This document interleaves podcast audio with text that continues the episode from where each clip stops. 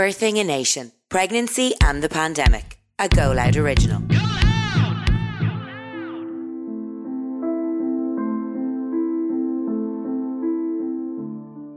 So in December 2019, around New Year's Eve, I made the announcement on Instagram about making the decision of having a baby by myself. You know, I like to, I work, I work at PR. I like to control the narrative and get ahead of the situation. And, you know, it's a way of normalizing things. I knew I, I got into the stage. I was very happy with my decision and absolutely delighted um, with where we gotten to. But I just wanted to share the story so that it was told, and that I didn't I didn't want to be in a position where I had to explain, you know, myself or where it came from or repeat the story. So that was really the the reason for me to share it on social media in terms of my extended group of people. And I have to say, the swell of love and support and positivity that I got from, you know, my friends, family, and extended groups of people and people I don't know was so humbling, I have to say, you know, in terms of it just felt like a moment in time. And even when I was going in and having Frank, you know, I remember saying to to as grandiose as it might sound, but to a friend, I was like, I feel like the nation is behind us. You know, I just felt this wall of love and support. Hey there, welcome to Birthing a Nation, Pregnancy and a Pandemic, a Go Loud original series. I'm Suzanne Kane and I'm enjoy- I am joined, I should say, by producer Dee Reddy again today. Hey Dee.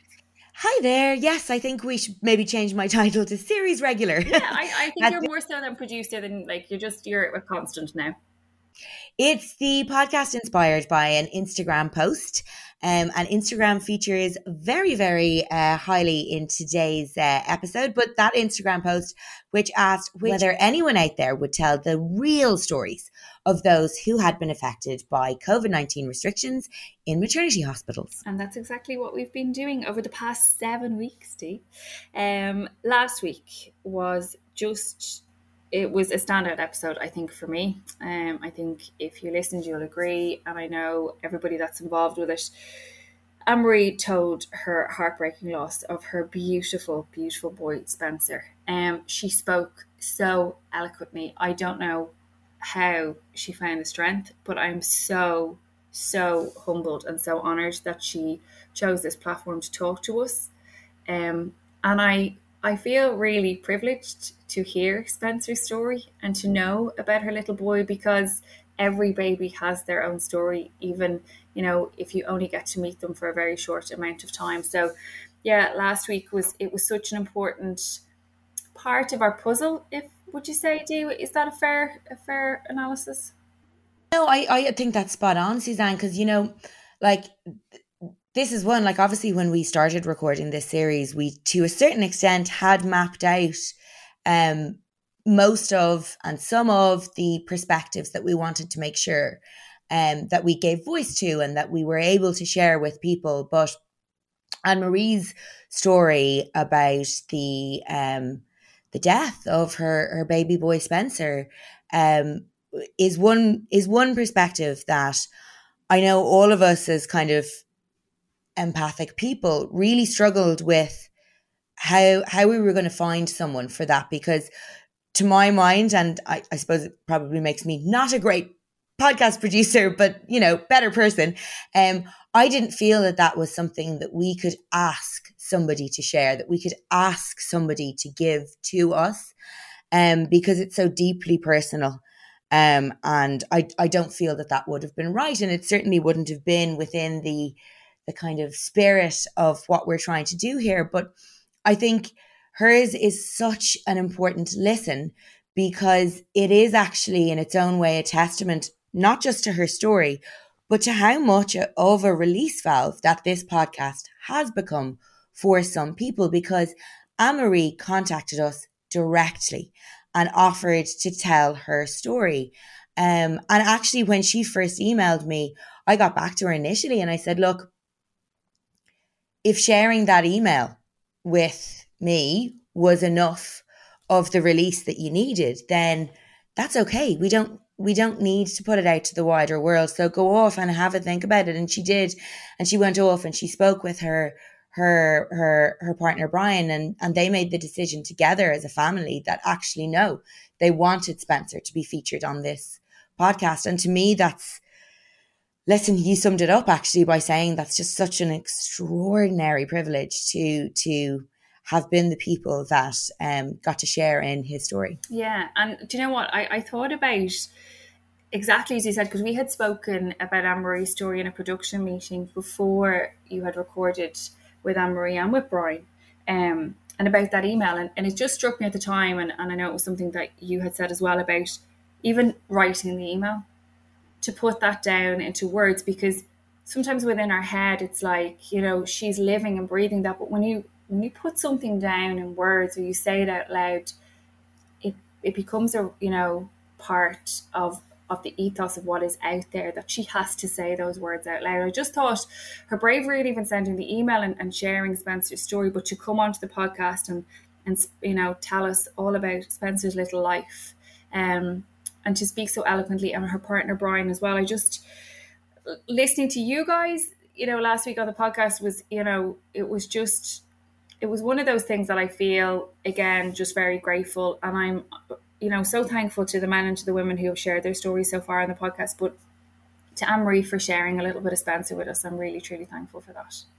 And that's the thing, like, as you say, sometimes just the sending of the email is enough. And there's like, I don't think we realized when we set up that email account maternity at goloudnow.com, which is still open, by the way. If anyone listening now today feels that they would like to share as well, please do, because we're always here to listen and we, we we do try and make sure to get back to everyone um because it's it's not just about what gets shared on the podcast like the the whole idea of this is to be an outlet for people essentially um and you know i i think it was so important to us when we set off to do this that we get to share in and share with as many people as possible the different experiences and the different perspectives that everybody brings to the table in terms of this reality. Yeah, that's absolutely true. And I know, if I may talk about our guest today,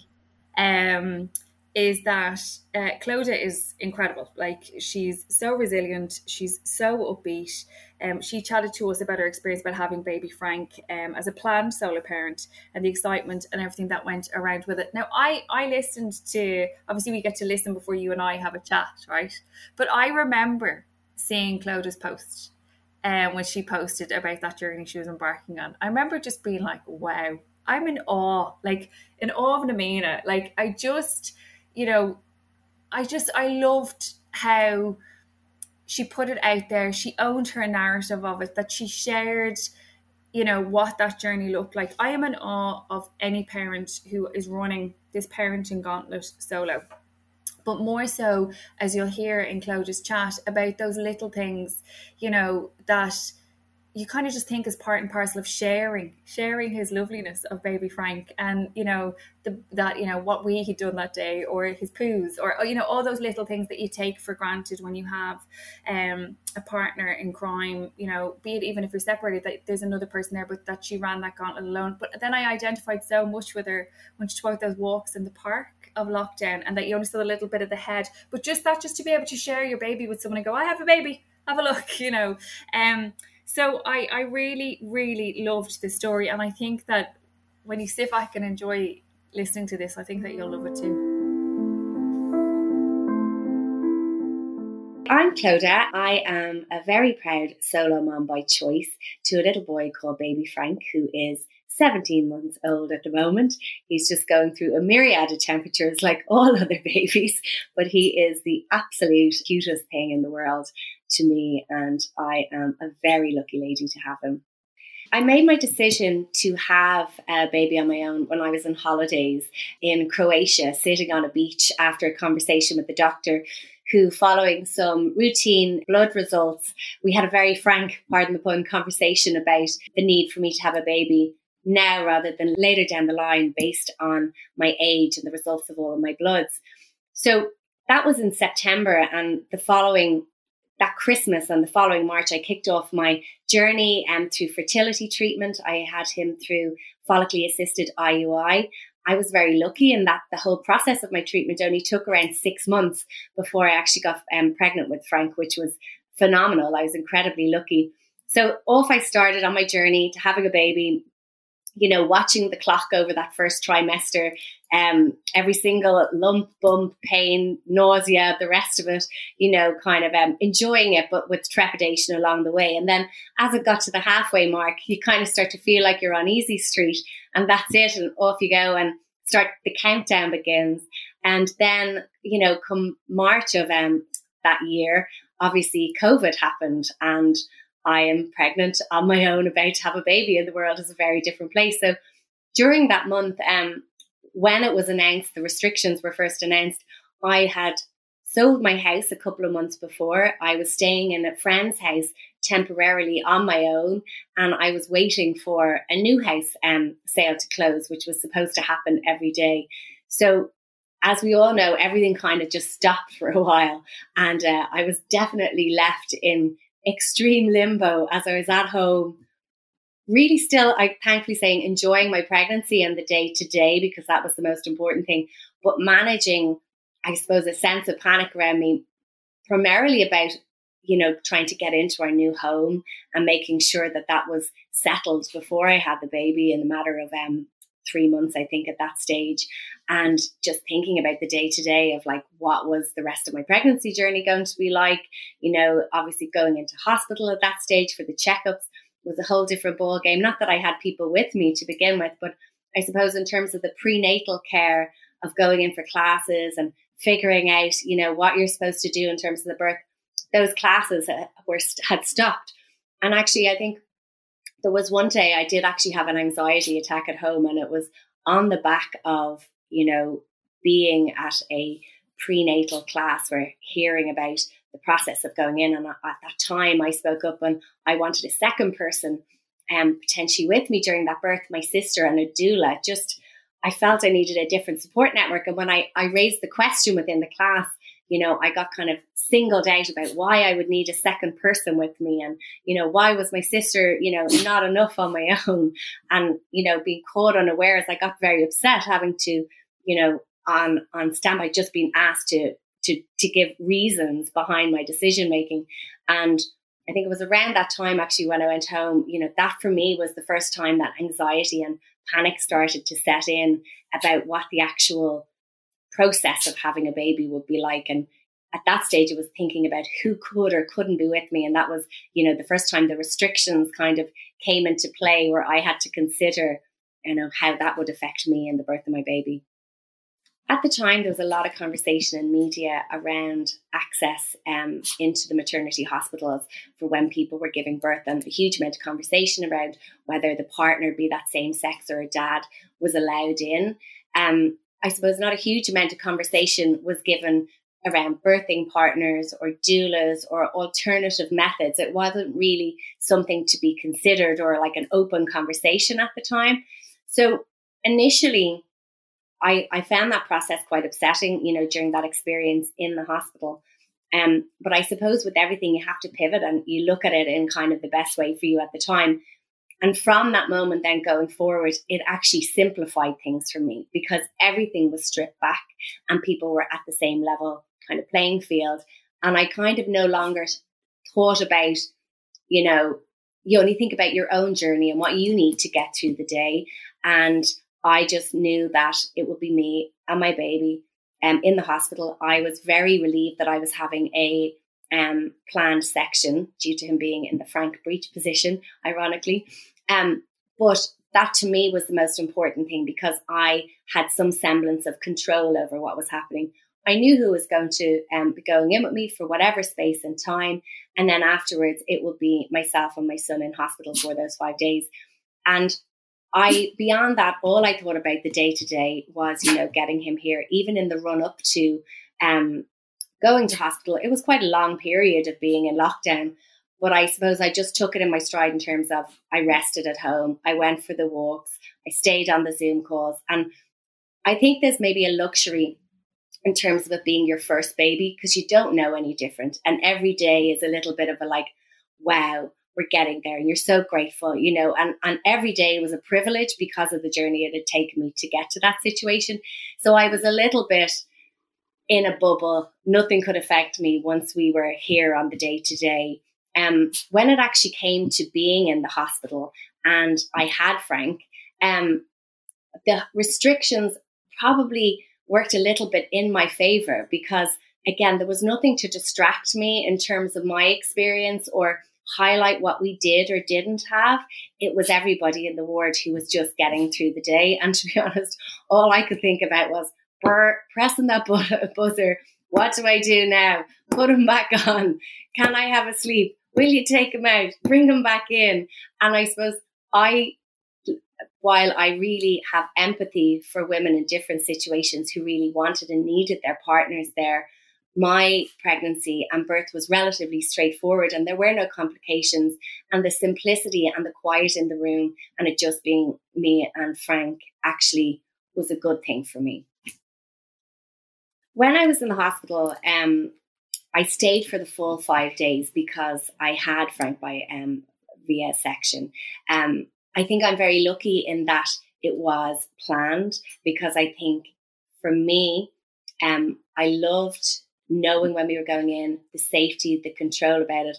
And I loved that I didn't have to worry about showing my vulnerability to the like what just sounds so hardcore of a natural birth without a partner. So I do always try to look at the positives and the bright side of things, you know, but I think that's what you got to do to get through the day. I have to say though, I was overwhelmed by the level of support um, and care for both of us within the hospital during those five days.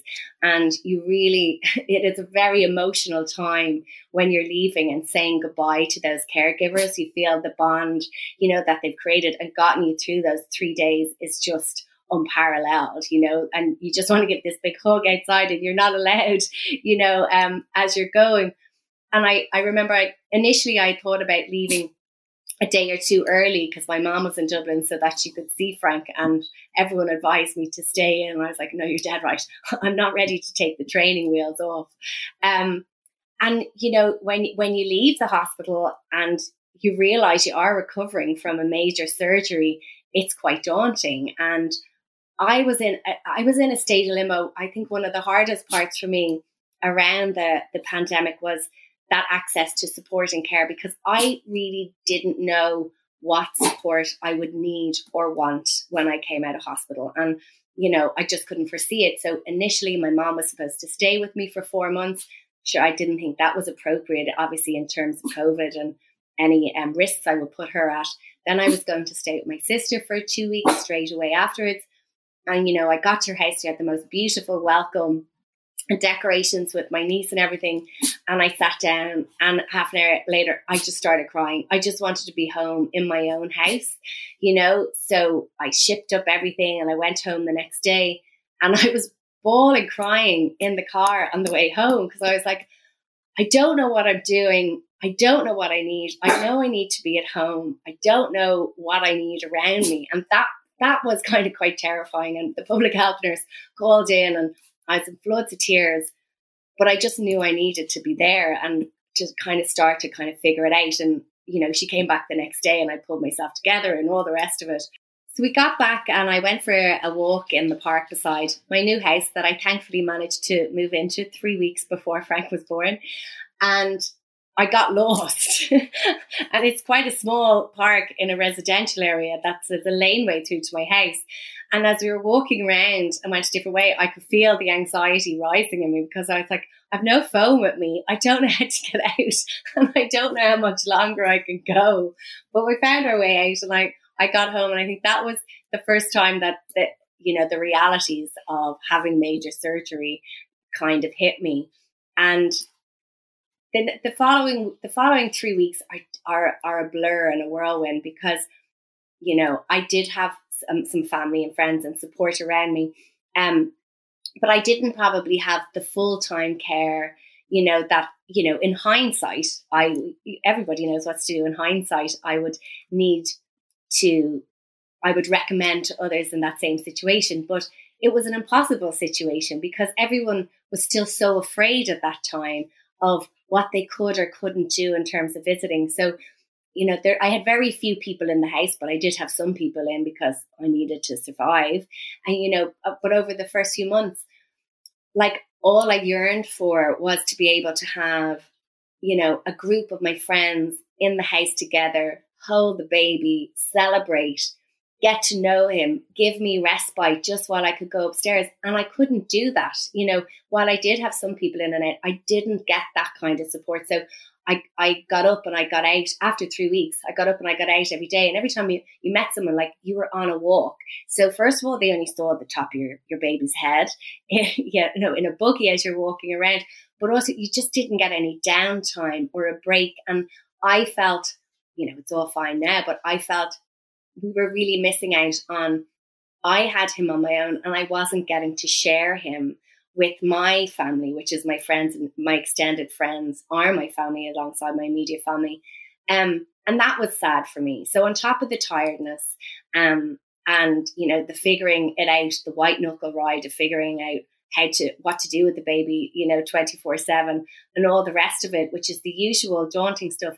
I didn't have like buddies there 24-7 or popping in, you know, to provide that kind of comfort and reassurance or you know, as I said, like I just I wanted to share him with the world. I didn't have a partner to share him with on the day to day, and you know, talk about the nuances of the wheeze and the nappies and all the rest of it. So that was limited, you know. But you kind of you you, you feel it, you park it, and you move on. And I think only first six months were really difficult. Um, they were really joyous. Don't get me wrong; it was amazing but you can't really let in how hard something is on a day to day perspective until it's well and truly past. Because, you know, I didn't have the luxury of being able to say it was hard and getting upset and falling down or, or feeling whatever because you have to just keep going. And, and I know every, it's like that for every parent, but I, I'm sure, I think I did doubly feel that, or not doubly feel it, it's the reality of it. One thing you know, you know, if you decide to have a baby on your own, you need to expect to do it on your own and everything else is a bonus on top of that because everyone has their own commitments, their busy lives, their everything. So yeah, it was hard. Um, but at the same time, we will forever have the joyous bond on the back of it. You know, there'll never be a moment where I look back and say I wasn't present for that first six, nine, 12 months, you know, and um, now as he's 17 months old and, you know, beginning to think about walking because he does everything his own time. He, he can do it. He doesn't want to. It's quicker on his knees. You know, it's still our life is still very simple. You know, while while everything has come out of lockdown, we only really come out of lockdown for little visits because that's the life of a new mom. Um, and it's great. So in December 2019, around New Year's Eve, I made the announcement on Instagram about making the decision of having a baby by myself. Um, you know, I like to, I work, I work at PR. I like to control the narrative and get ahead of the situation. And, you know, it's a way of normalizing things. I knew I, I got into the stage. I was very happy with my decision and absolutely delighted um, with where we gotten to. But I just wanted to share the story so that it was told and that I didn't I didn't want to be in a position where I had to explain you know myself or where it came from or repeat the story so that was really the the reason for me to share it on social media in terms of my extended group of people and i have to say the swell of love and support and positivity that i got from you know my friends, family, and extended groups of people and people I don't know was so humbling, I have to say, you know, in terms of it just felt like a moment in time. And even when I was going in and having Frank, you know, I remember saying to to as grandiose as it might sound, but to a friend, I was like, I feel like the nation is behind us. You know, I just felt this wall of love and support.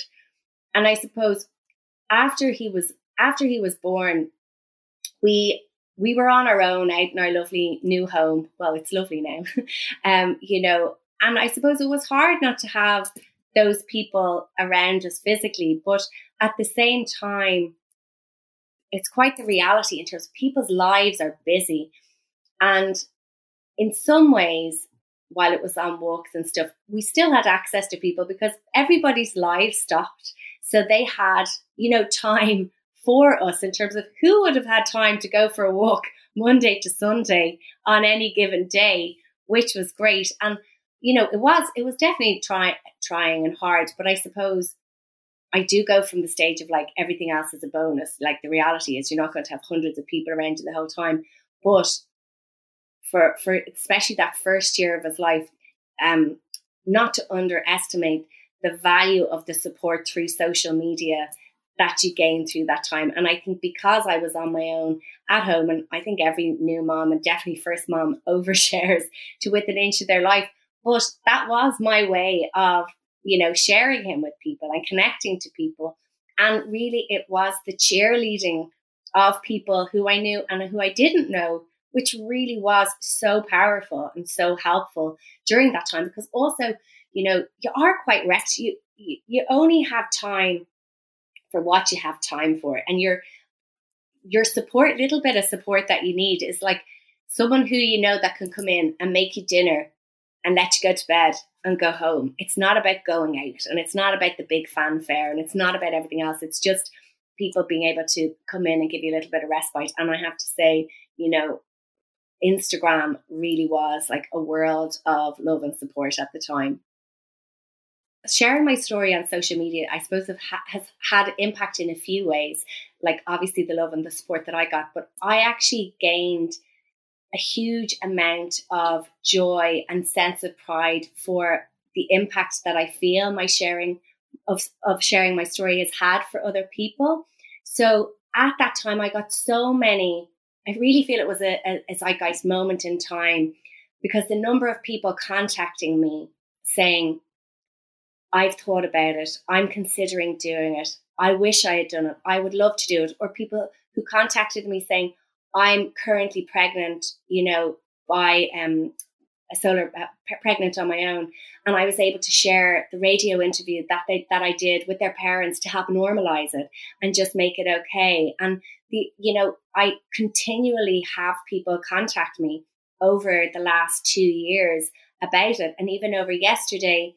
I got a lovely message from a girl who said I inspired her 17 months ago and she was having her embryo transfer today, either in Spain or Greece. And like, I feel I genuinely am so proud because I do, I know how difficult it was to make that decision. While it might seem simple when it's in an Instagram post, there was years that led up to that, years in terms of it being a backup plan, then kind of a maybe plan, then a, okay, this is the actual plan. And going through the grief around that decision because no one decides, no one plans to have a baby on their own. You know, it's not the fairy tale ending that you expect. And you definitely have to go through a grief of accepting that that's not the way that I'm going to have my baby. This is how I'm doing it. Now, it's absolutely my not my first decision, but my best decision, and I'm blissfully happy. And I love that I don't have to compromise, and I love I don't have to share Frank right now. But that's a journey, and to know that you kind of have helped people maybe race through that stigma a little bit and overcome that is brilliant. Even another girl was like, you know, I've been I've made the decision to do this. I was talking to my mom about it and I was like, you know, what will I say to people in work? Um, I'll just say I got pregnant on a one night stand, you know, on a night out. It's like now I'm just I'm going to be loud and proud. I'm going to be open about it and own it, and I think that's phenomenal. And you know, I it's a moment in time, and I think maybe one of these days, like you know, I'd love to I'll probably put something up on Instagram and see how many people do know people who've made that decision, you know, in the in the last year or two. And I, I think it's a moment in time. There's a lot of conversation obviously happening um, about, you know, equality of children born in different ways. And there's a number of different discourses happening. And I'm really proud to be part of that discourse in sh- some shape or form, um, helping to empower people and, you know, be proud and, and less afraid of making that decision on their own because it, it takes it takes a lot to get over it. You, to, for me, it took a lot to cross the finishing line, and thankfully, it wasn't too late for me. But it might have been, you know, like I'd say it was cut and fine to say the least. So look, we're done now. We're happy, but yeah, that has definitely been an unexpected um, additional massive positive from having Frank.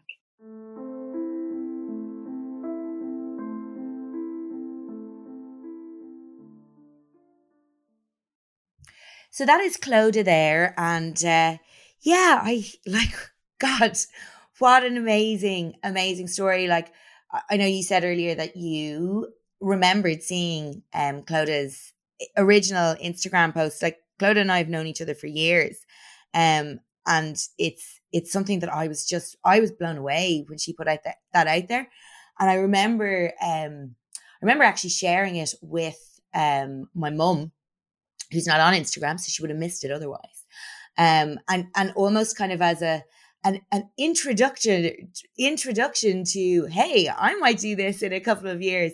And my mum said something really really funny which was that makes total sense to me. And i would have always thought if it hadn't been for Clodagh i would never have sent or shared maybe that thought with mum i would have always thought that she would have been reticent about it but she she actually said she she went that makes perfect sense to me because i would rather see one of my children um do this and know that I am allowed and eh, the, that they are open to me stepping up and giving as much support as I want to and I can, rather than being left wondering whether a half assed partner is doing the stuff that they're meant to do, but not wanting to overstep the boundaries.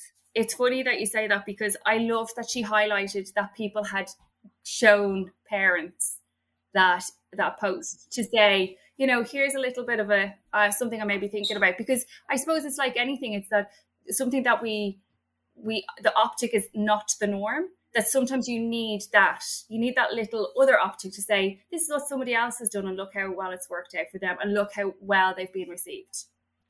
Well, exactly. And, you know, it, the world needs people like Clodagh who are willing to put their head over the parapet and do the thing that they know is right for them because she's the very definition of the type of feminist who puts the ladder down for everybody else rather than pulling it up behind them because she could have if she'd wanted to done that privately and quietly and only told those who were close to her or you know she she even referenced in in her in her story about someone that she'd been talking to wondering would they pretend that it was a one night stand and and all of that. But there she she's she's actually managed i think to remove potential shame barriers exactly, that shouldn't exactly exist. It. yeah.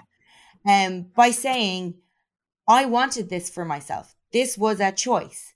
And by being able to say that and let other people see that there is there is no shame and why would there be it's the most joyful thing in the world removes those those shame barriers for other people and i i just i I'm I'm proud to know her, and I think she's phenomenal. Yeah, no, she is, and I'm I'm so glad that she came on and shared the story. For me, I think one of the most interesting um, aspects of of Clodagh's story was just how different her experience was to a lot of other people who would have had the expectation or the want or the need to have a partner there with them. Um, and I think uh, it's really important to hear that other side to it. Um, and, you know, I think the solo um, parent uh, perspective is something that is just, it's really not factored in when we talk about the maternity care experience. And I'm sure, Linda, like this would be a great um, point to bring you in because yes, it is a it's it's I guess it's a minority group within a, a wider group. But what are your what are your thoughts on that? And you know, have you much experience of people in circumstances like Clodagh's or otherwise that might have been in touch? So I think it, whether solo parents are minority or not, their experience is valid, and I think that that they don't feel validated by the system is something we absolutely have to address, and it's something that Clodagh spoke really eloquently about about feeling really excluded by the language that was used early doors. And you know, Sandy, who is one of the members of the Better Maternity Care from the very start, you know, had us all on the same page about using inclusive language, about not having that exclusive focus. And it took months actually for us to get the institutions and the media reporting around the restrictions on board. And but I think that has happened now. And I think what's really interesting is just to see even those small changes that you can make as a group, you know, that maybe it wasn't intended around the maternity restrictions, but actually now you, you know, you rarely see articles now talking about husbands, you see them talking about nominated support partner, the language being used by the HSE is a nominated support partner, and that's whoever you choose it to be. And I think what's really important about Clodagh's story is that we start to centre the people who are using the service as the people who should be part of designing the service because that's not what happens for anybody at the moment. So um you know and i'm thinking back when clodagh was talking about how she was picked on in the antenatal class for talking about wanting to have her sister there and wanting to have um, a doula there as well. And one of the most bizarre situations in this whole campaign was somebody who contacted who was solo parenting as well and they wanted to have their mum for the birth but for whatever reason maybe to do with mum working or whatever whatever the reason was actually it doesn't matter but they wanted to have a doula come in to visit them in the hospital and the hospital wouldn't allow it like the first answer they got about that was you're only allowed one person and it has to be the same person and we're not going to facilitate you and luckily, that person got in contact, and I was like, do not accept that as an answer. Like, that has no basis in anything. Go back. And I think in the end, um, it did work out, or at least I hope it did. Um, but I think it's all about that. It's it's like every decision that hospital management are making in this whole sphere of restrictions. It's all about making life easier for hospital management. And it's not about actually centering women and families, whatever your family looks like.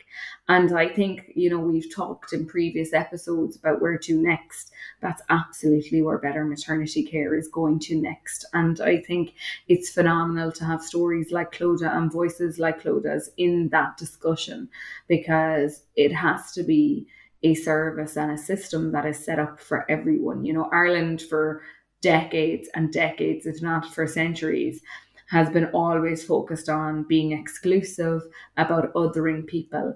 And I think there's certainly a big generational shift now to move to a different way of running our institutions. And I think that will be, if that's what comes out of a global pandemic that has scarred us all for life, well, at least that will be a positive.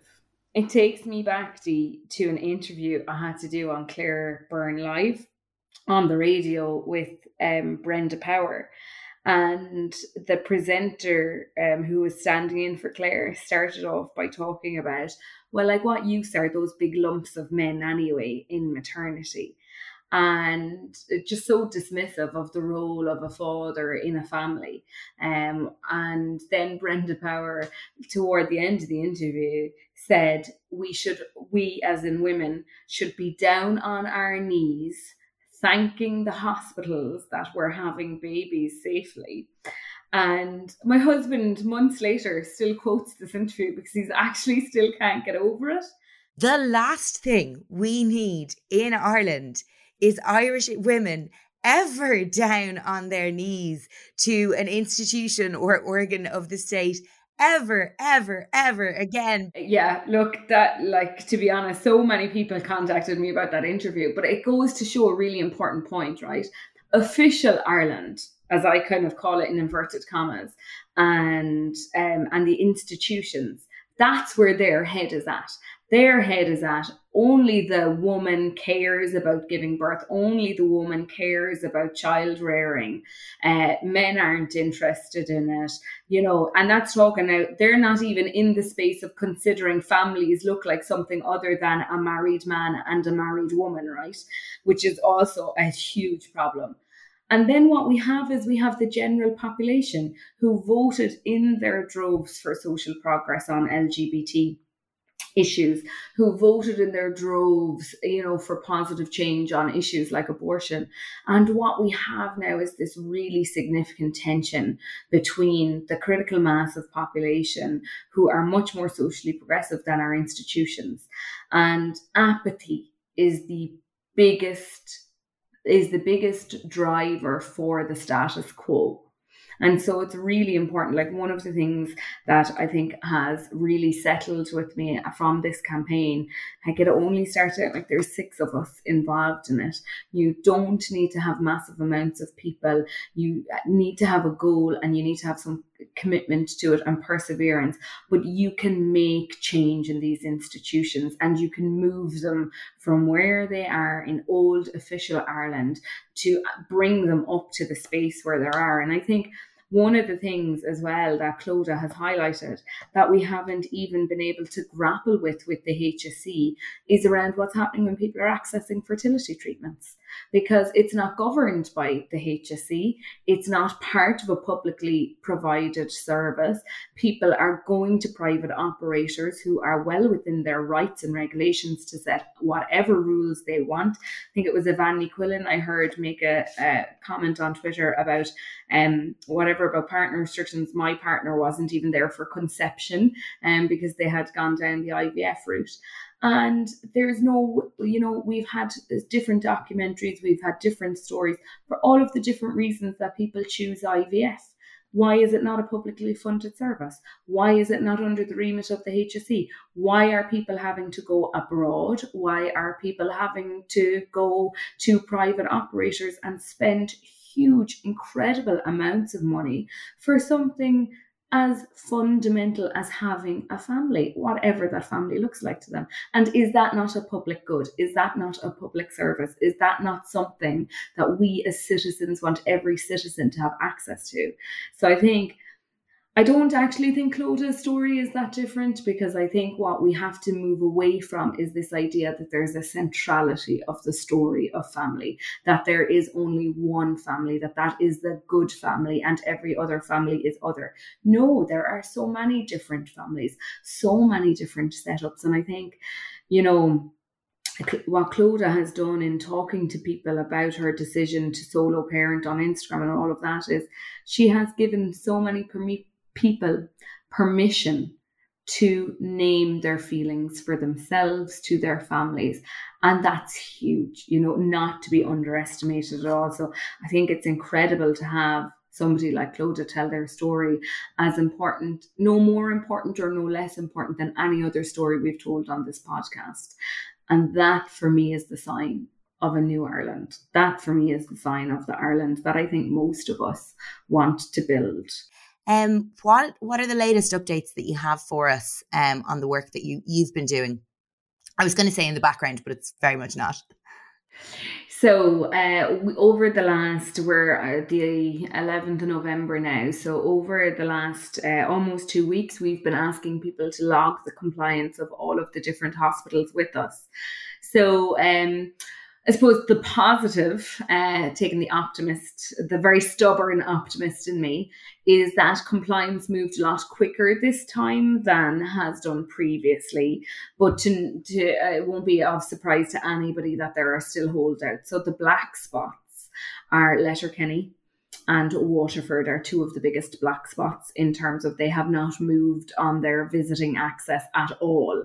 Um, and that's really problematic. And we've raised that with the HSE and we're encouraging people to raise that locally with hospitals because unfortunately, the only language that hospitals understand and officialdom understands are complaints and written complaints, and that is something that we have to encourage people to do. Um, and then Mullingar, which uh, you know I think I, I touched on last week, made some progress after there was um, so much public pressure on them, but it's still very limited compared to what is in other hospitals. So we're continuing to log the compliance checks. We meet with the HSE again at the start of December, but we are also starting to build I suppose people have queries now, now that we've addressed a lot of the core issues. Obviously, we still have the issue about antenatal clinics, but people have started talking to us about the fact that there are no in person antenatal classes, particularly for first time parents. It's allowing us now to build an agenda around doula access, around access to fertility clinics, you know, that we can at least raise that with the HSE may have a way of raising that with the clinics. Um, but yeah, and we're continuing then to campaign to make sure the hospitals are compliant. So things are going to get rowdy in Letterkenny and things are going to get rowdy in Waterford. and that's what has to happen and um, because we're not i think you know there is no more women getting on their knees to thank hospitals there is no more women kissing the ground to thank some higher authority we deserve the best of healthcare. We deserve to have a nominated support partner with us at a minimum whoever we choose that person to be. And we're not going to take any less. So i think it's really important that hospitals understand that. And i hope that for the next um, on Saturday, the, the campaign is actually being honoured by the Labour Party. And um, we're getting a Thirst for Justice award at the conference, um, which is a really incredible uh, piece of recognition. Um, and a strange one, given that we're still in, in the throes of fighting the campaign. It's not over yet. But I really hope what this will do and what this campaign will inspire is that the next time people want to take on an institution of the state, whether it's the HSE or the church or something else, that we will be able to assist that campaign and say, these are the shortcuts. This is what we found worked. This is what we found didn't work. Um, and that we will share that with people. Um, because I think there are, I was recently at a conversation and it's funny that it would always come together when you hear things recently at a meeting about the definition of a family within Ireland and how it's very much on the basis of a married family and exactly what Clodagh described everything else everything is made so much more difficult if you don't tick that box.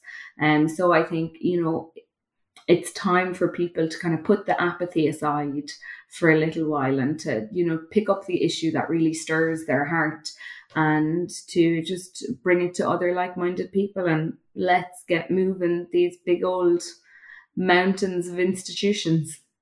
For anyone who's listening to the podcast today who not unlike myself might have been inspired by what Clodagh did for herself and for her family unit.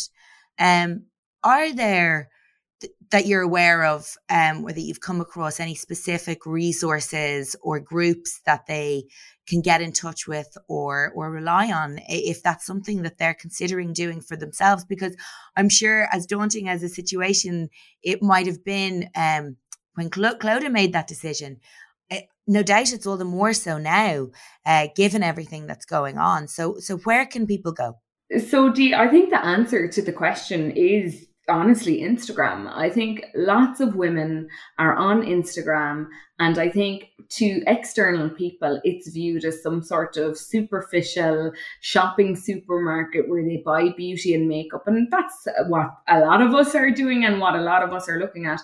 But there is also a huge community feel to Instagram around campaigning, around activism, around a lot of the different experiences that we have as women. And it provides a platform for us to share our stories with each other. And I think that's what the really incredible incredible thing is around Instagram. I think that's what we have always found in better maternity care is that it it's not a broadcast platform, it's a community platform. It's about people talking to each other.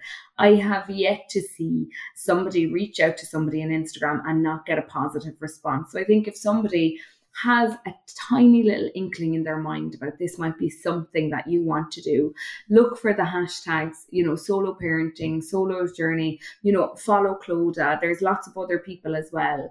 Um, follow them, listen to their story, talk to them about yours. And I think the other side of it as well then is for people, it is it is difficult to act outside the status quo sometimes. And it is difficult to maybe do something that you're the first person in your family to do it, or it's not what your family would expect or maybe necessarily want. And I just, I think that's why Pete Clodagh and other women telling their story on Instagram is so powerful because if it's what you want, if it's what, you know, the stars aligned for you, then you don't have to please anybody else. And I think there is absolutely a gendered influence across all of our society of us being nice, of us being likable. I'm in I'm using inverted commas here now. No, I have to remember you, I'm on you a did it in a way where where the inference was clear from your voice. So don't you worry. you know, and like I'm sick of being a good girl. I'm all about being a professional troublemaker from here till the day I die. I probably was like that from the day I was born. My parents would probably say. Um, but I think it's just really important that we do what we want to do without apology. And we center ourselves in this world that doesn't center us. And I think if if every woman did that, I think we would get to a better place a lot, lot quicker. Totally agree, Linda. And I have to say, I love actually that you know instagram is uh, is your recommendation there because um let's not forget that it was women's political spaces on instagram that inspired this bloody podcast um and um it really does offer a lot in terms of that community and that safe space but thank you so much as always for joining us uh today Linda, uh, you'll be back with us next week. And of course, if anybody wants to get in touch with the show, you can do so at maternity at goloudnow.com. So that is nearly our episode for this week, Dee. As always, we want to give a huge shout out to the healthcare workers who have been toiling their way throughout this time. It hasn't stopped, it still continues. Um, and we don't know where it ends. And I suppose, as Linda has said so many times, this is a bigger picture of uh, hashtag better, better maternity care. But um, Clodagh sounded like she was uh, really well taken care of, and I know as I was as well. And it's lovely to be able to share that positive feedback too. Her story is well and truly. Um, yeah, do you know what? It's everything I needed to hear, right in this series. Do you know that I'm so glad that uh, we gave a voice to a woman who went solo, and she's exactly as you said. She's she's breaking those taboos. I love it. Absolutely agree. Would have quite happily chatted away to her for another hour or two more when we were recording that. And as you say, it's just so lovely that we were able to share that different perspective from someone who had that different experience. And I'm just so grateful that Clodagh as well was was up for sharing that and for telling us all about her journey and little Frank. And what she spoke about in terms of the language and it being exclusionary in some places, it's something that the Better Maternity Care campaign has always sought to be very conscious of, to make sure that people don't feel othered by us, even if they do feel othered by the organisations of the state. Um, because uh, I'm totally with Clodagh on this one. Your family is whoever you define your family to be. And on that note, we have asked Clodagh, as today's guest, what she would say to our Taoiseach and Health Minister if she could, and we'll leave you with her thoughts on that.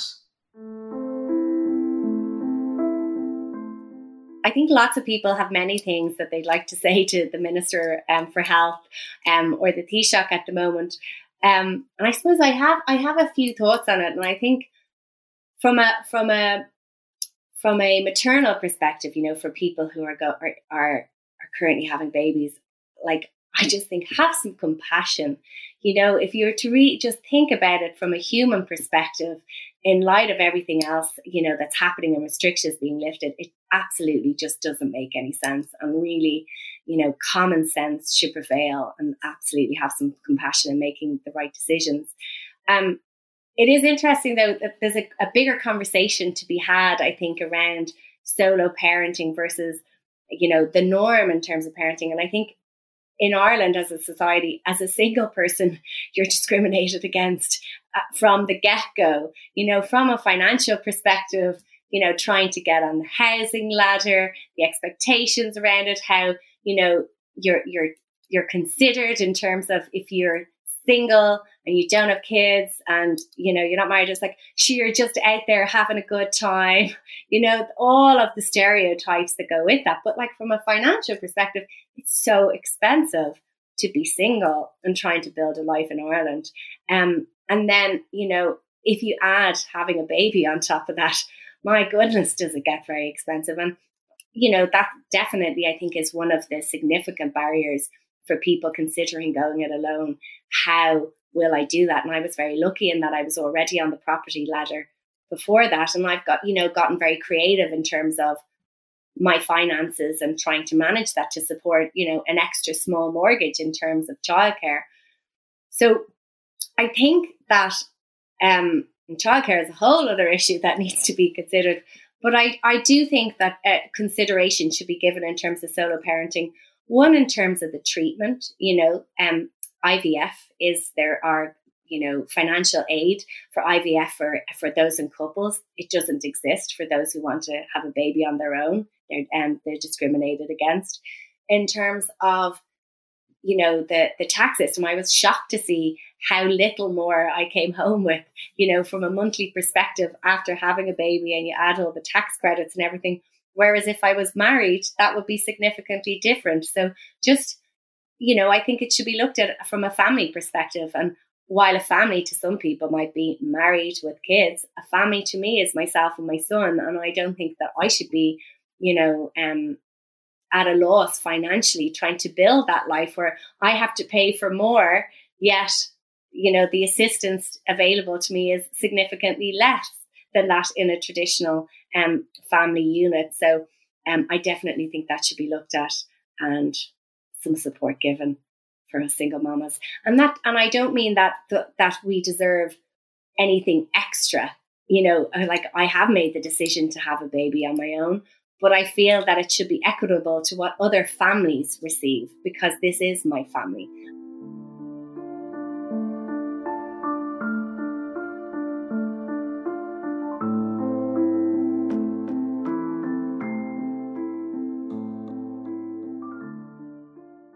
Birthing a Nation, Pregnancy and the Pandemic is a Go Loud original podcast, produced at Go Loud Studios and proudly supported by our partners across Bauer Media Audio Ireland.